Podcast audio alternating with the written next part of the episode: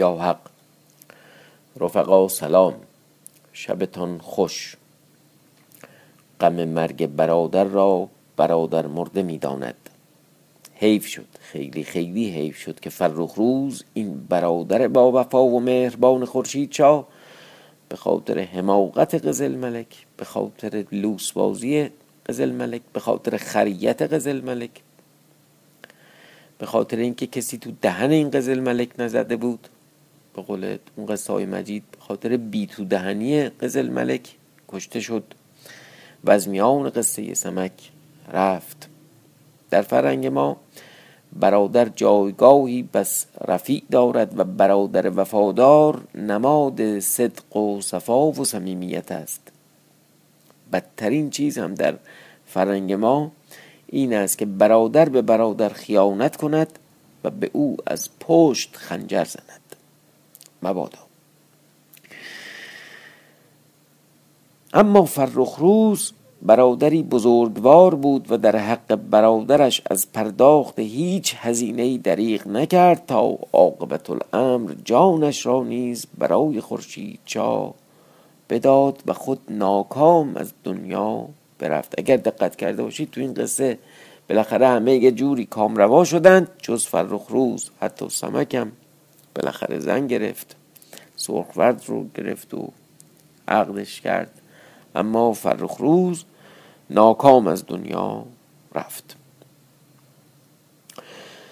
اما قصه سمک خاطرتان باشد به دینجا رسیدیم که شغال پیلزور با روزافسون بنا گذاشتند که به دره غور کوهی بروند و پرده از راز دربند آهنین بردارند. از این طرف سمک هم قرار شد به سراغ سرخ کافر رود و دختر ارمنشا را از دست او برهاند. اینک ادامه قصه خورشید شاه در بارگاه به جای تعذیت نشسته بود. هر کس به خدمت می آمدند سمک برخاست جامعه راه پوشید. بدره زر برگرفت که بیزر کار مردم بر نیاید. از اشتران یکی برگزید جمازه کوکوهان. خود جمازه یعنی شطور تیزرو شطور تندرو.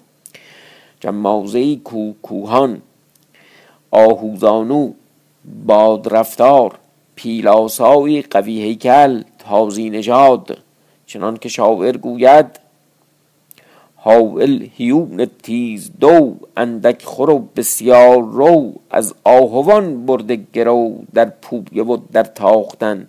هیون خودش شطور در واقع تندرو رو میگن. حاول هم یه شطور تندرو دلهراور ترساور. ببینید صفات شطور رو میگه. اندک خور بسیار رو. غذاش کمه ولی از اون بر هم خوب میره هم خوب سواری میده.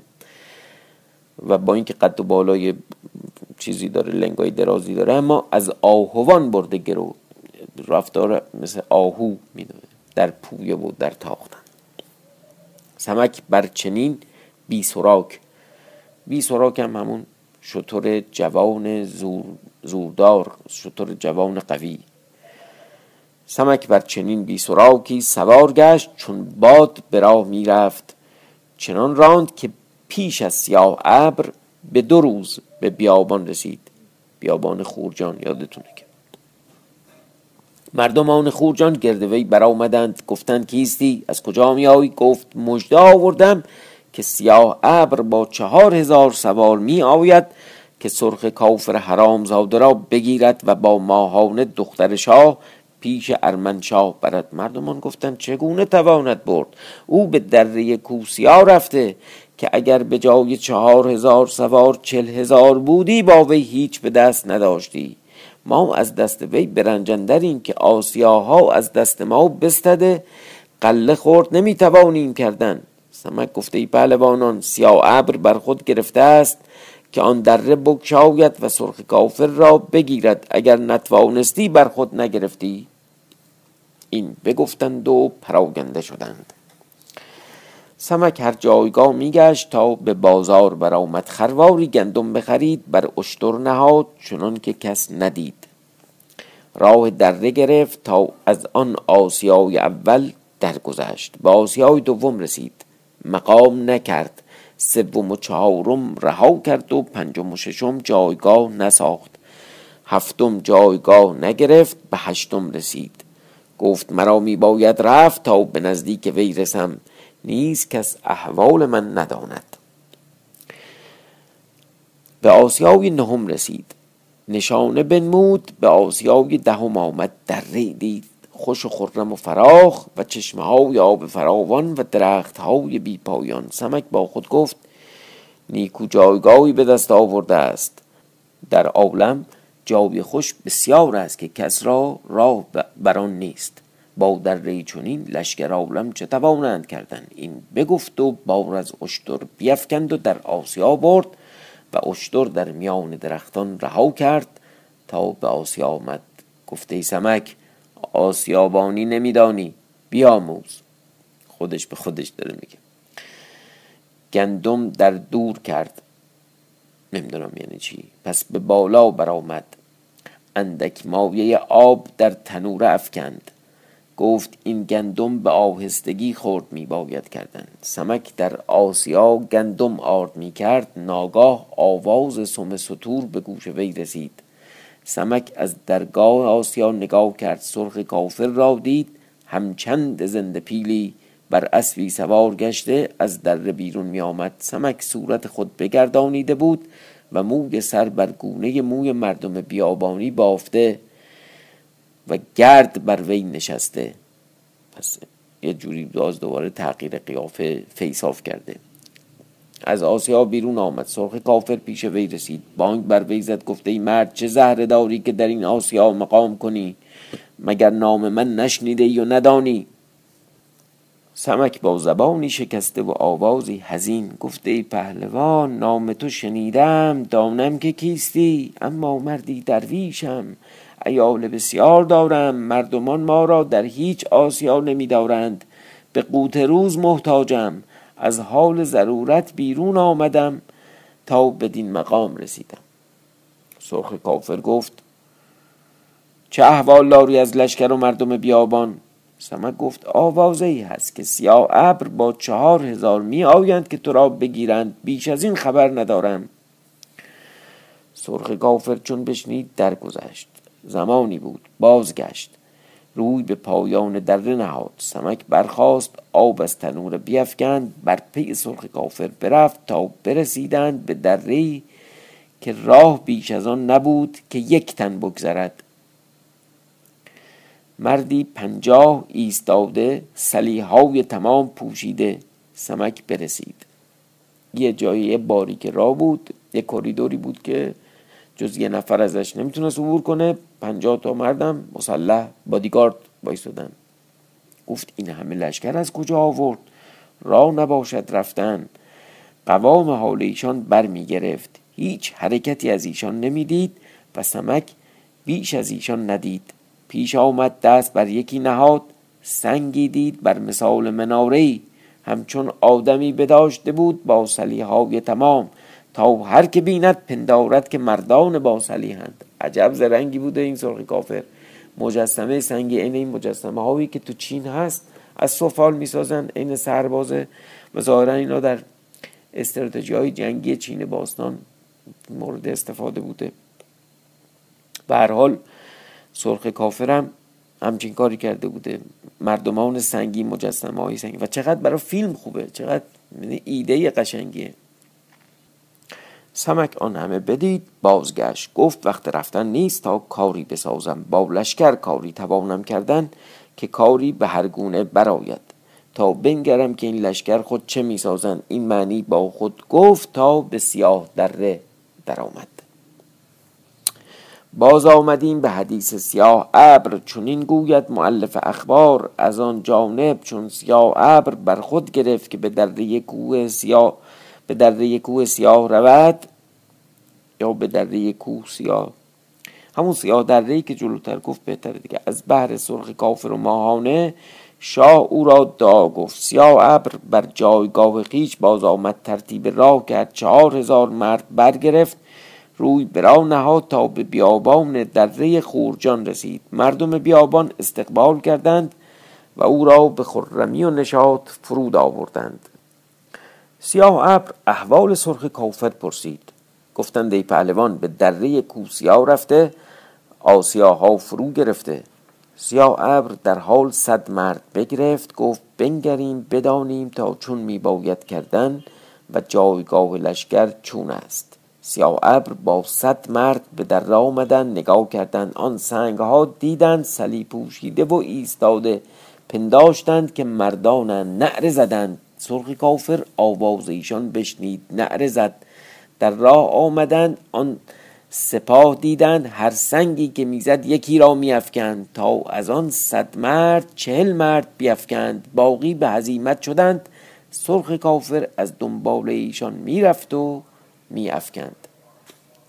سمک دو روز بود تا در آن آسیا گرفتار بود. سمک گفت حالا وقت کار من آمد. برخاست روی برا نهاد چون باد از آن سنگ ها و راه بگذشت به میان در رسید. مرغزاری دید خرم خوشتر از باغ ارم. خیمه دید از اطلس سرخ مرصع به جواهر و تناب ها از ابریشم خام با میخ های زرین در زمین استوار کرده. کمری از زر سرخ هم مرصع به حوالی آن گرفته. دور تا دور اون خیمه. و ماهی زر از زیر خیمه و بالای خیمه بداشته. حبابای سفید چراغدانی بزرگ بود مثل مثلا ماه نقشب که میگن یه حبابی بود شبیه به ماه کامل که جلوی خیمه جلوی خونه آویزون می‌کردن و اینا. و حالا این که میگه از در واقع طلا هم بوده. سمک عجب داشت. گفت خیمه چونین از کجا به دست آورد با این همه ساز؟ سمک به در خیمه رسید. ناله ماهانه شنید.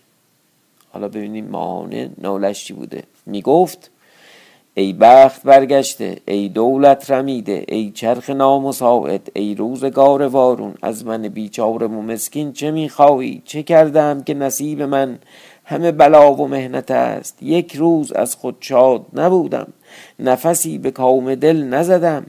چه بختی و چه طال, چه ایست مرا؟ چه گویم؟ مادر کشته دای سرستن بریده دردانه خزانه دار و غمخوار و رازدار من کشته دلارام را هلاک کرده. من در بند و بلا افتاده ای پدر من چرا بی همیتی پیشه گرفتی و به یک بار تو را ناموننگ نیست؟ آن پادشاهی تو از برای چیست؟ ای قزل ملک ای برادر عزیز تو نمی گذاشتی که باد بر سرم بوزیدی. اکنون در دست سرخ کافر گرفتارم.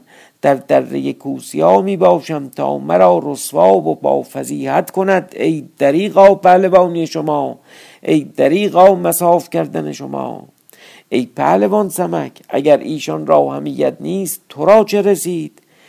به حق دید و شناخت که مرا از این بلا نجات ده. از دست این حرامزاده بیرون آور. همه آن دانستی که مرا از سرای کاشانه بیرون آوردی؟ فقط همونو بلد بودی؟ از چنین جایگاه بیرون باید بردن تا تو را نامی باشد. لیکن به فریاد من رس. نه همه کس کاری که کند از بهر دل خود کنند. از بهر یزدان کاری بکن. مرا از دست این حرامزاده بیرون بر که بیم آن است که دیوانه شوم. دیگر می‌گفت که سمک از من خبر دارد. و این, چه سخن بیهوده است؟ اگر خبر دارد کیست که مرا غمخوار من باشد؟ چون پدر و برادر من غمخوار من نیستند سمک بیگانه غمخوارگی من کند. از این نوع می‌گفت و میگریست که یزدان مکافات پدر و برادر من باز کنا چه توانم کرد؟ از بسیاری که می‌گفت سمک را طاقت برسید در خیمه شد گفته ای ملکه. اگر پدر و برادر تو غمخوار تو نیستند من آمدم تا تو را به ولایت خیش برم نزد پدر و برادر. مان چون سمک را بدید خرم شد. سمک گفته ای ملکه چه جای خرمی است؟ ماهان او را به حکم برادری در کنار گرفت. گفت شاد باش ای پهلوان که مردی به جای آوردی و نام جوان مردی بر تو مسلم شد. و به فریاد من رسیدی. کاشکی پیشتر از این رسیده بودی تا مادر و دیگران را نکشته بودندی. سمک گفته ای ملکه من به دره غور کوهی گرفتار بودم. اکنون آمدم تا سرخ کافر را ببرم. هیچ کس اینجا هست؟ ماهانه گفت باری هیچ کس نیست. سمک پرسید که سرخ کافر شراب می‌خورد یا نه؟ ماهانه گفته ای پهلوان تا بدین جانب آمد نمی‌خورد و بیدار می‌باشد. سمک گفته ای ملکه این کار افتاده است. پس اون حقه بیهوشانه نمی‌تونه. هیچ نیست که چون بیاید بخورد گفت حلوا. حلوا هست که چون نان بخورد حلوا بخورد. سمک ایار گفت نیک آمد.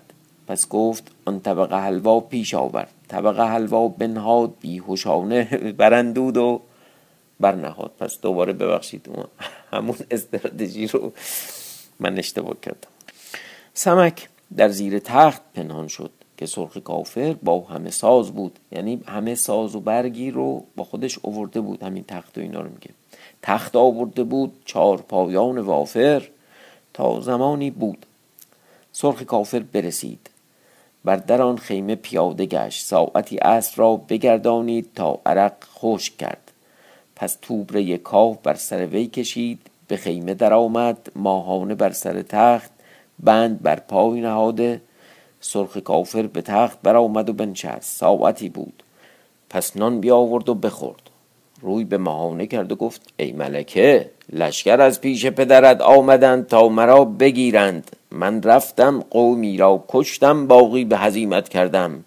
تو نیک دانی آخر که با من هیچ به دست ندارند. اگر لشکر روی زمین بیایند با من هیچ به دست ندارند. و اگر به سختی رسد سنگ کلان در راه افکنم تا هیچ کس نتواند گذشتن. خود اینجا ایمن و آسوده باشم. پس از این خود را تیمار دار که تو با من ماندی.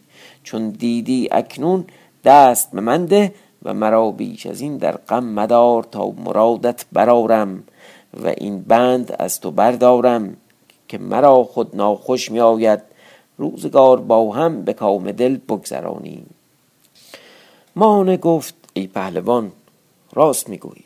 دانم که با تو ماندم اما مرادی دارم. با تو نمی گفتم اکنون با تو بگویم. اگر خواهی مراد تو بدهم و زندگانی با هم به خوشدلی بگذرانیم کاری بکن که بسیار در خواب می بینم که سمک مرا می‌برد و بر میبندد بدان اندیشه که بیاید و مرا ببرد. هر آنگاه که اندیشه کنم و با تو خوش باشم مرا سمک در دل می آید چنان که از خیشتن بی خبر می گردم. مگر سر سمک را بیاوری تا من آرام گیرم و به کام دل تو باشم؟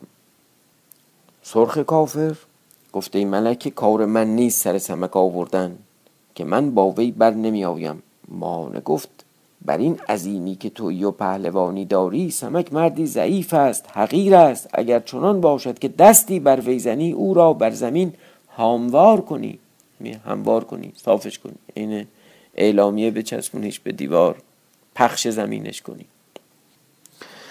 سرخ کافر گفت او هیچ کار به زور نمی کند.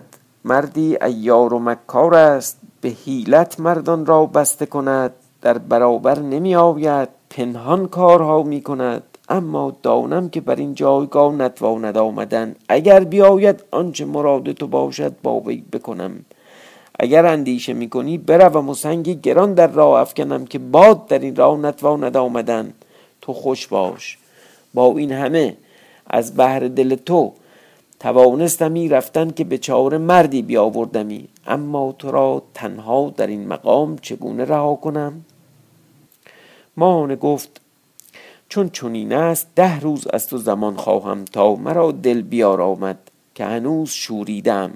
سرخ کافر گفت روا باشد. این می گفت و طبق حلوا پیش گرفت و می‌خورد که ناگاه سر وی به گردش در آمد و بی مراد خود بیافتاد و بیهوش گشت.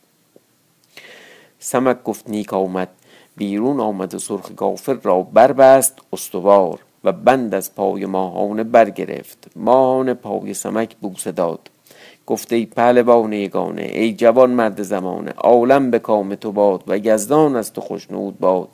همه کارهای تو خرمی باد چنان که من را خرم گردانیدی و از دست این ظالم رهانیدی. اکنون مرا چگونه خواهی بردن؟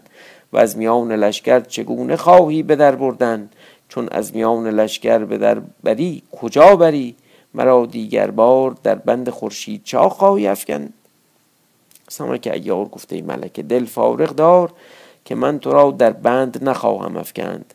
تو را به لشکرگاه برم و از آنجا در مهد گوهرنگار بنشانم و تو را به ترتیبی هرچه نیکودر پیش پدر باز فرستم. من از برای دل شاه آمدم و تو را از دست سرخ کافر رهانیدم. از بهران که خورشید چا با پدر قول کرد یعنی پدر تو با پدر قول کرده است که تو را به وی رساند. پس ماونه گفته ای پهلوان چگونه خواهم رفتن؟